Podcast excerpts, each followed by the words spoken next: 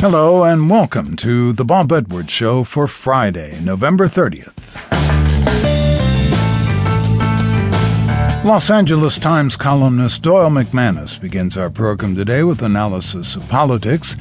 Then we'll go down the hall to the Hugh Panaro Performance Theater here at SiriusXM for music and conversation with Chad Lawson.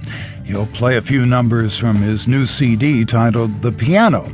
There's a piece by Bach, another by Chopin, and a third dedicated to the late Amy Winehouse. And later in the hour, another essay in our series This I Believe. This month, our essays are focusing on the sacrifices made by military families. Today, our essayist is Jill Biden, the wife of Vice President Joe Biden. Their son Beau served in Iraq.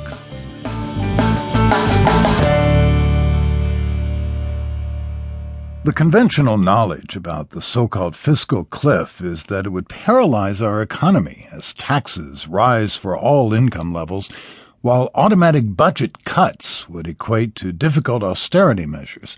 With an election win under his belt, President Obama has some political capital to make Republicans heed his will. The question is can he get a deal done in time? Doyle McManus is Washington columnist for the Los Angeles Times. Doyle, first, what is the cliff? Where did that phrase come from? Well, the phrase comes really from Ben Bernanke, the head of the Federal Reserve, who used it. Uh, maybe didn't originate it, but but uh, made it famous in a speech about a year ago. And of course, uh, he was referring to that combination of scary fiscal events that that you mentioned at the turn of the year. If Congress doesn't act uh, taxes are going to go way up. Spending is going to be cut uh, automatically.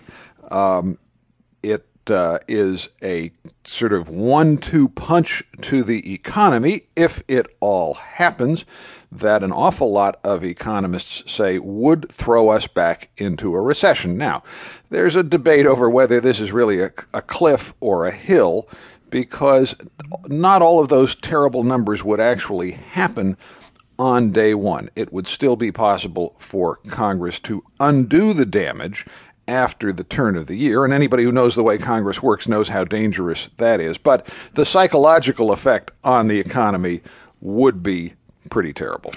Who has more leverage, President Obama or Speaker of the House John Boehner? Well, that in politics is always the the sixty-four trillion dollar question. Uh, last year, if you remember, I mean, a year ago, we were arguing about uh, the debt ceiling, and John Boehner, the, the Speaker of the House, the Republican side had all